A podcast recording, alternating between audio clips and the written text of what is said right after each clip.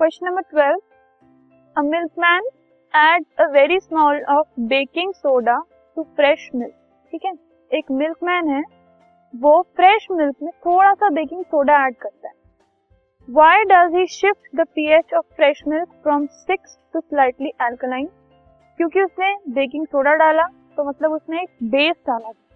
तो क्यों उसने पीएच को, जो फ्रेश मिल्क की सिक्स पीएच थी उसको एल्कलाइन में क्यों शिफ्ट किया, ये हमें बताना है?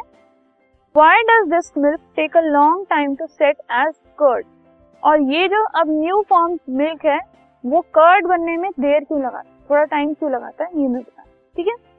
तो the milkman shift the pH of fresh milk from six to slightly alkaline वो शिफ्ट करता है सिक्स से पीएच को थोड़ा सा बेसिक में। क्यों?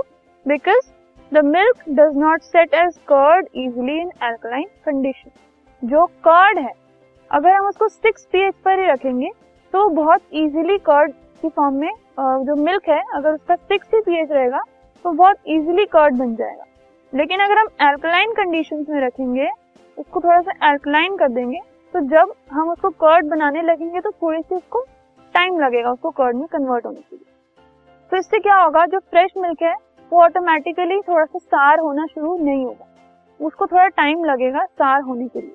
तो वो ज़्यादा देर तक चल सकता है, उसको हम ज़्यादा देर तक यूज़ कर सकते हैं। Since this milk is slightly basic than usual milk जो यूजुअल मिल्क है, जो फ्रेश मिल्क है, उससे हल्का सा बेसिक हो गया ये मिल्क तो acids produce to set the curd are neutralize by base hence it takes longer time to set the curd क्योंकि जो मिल्क के अंदर जो एसिड होते हैं जो कि इसको कर्ड बनाते हैं।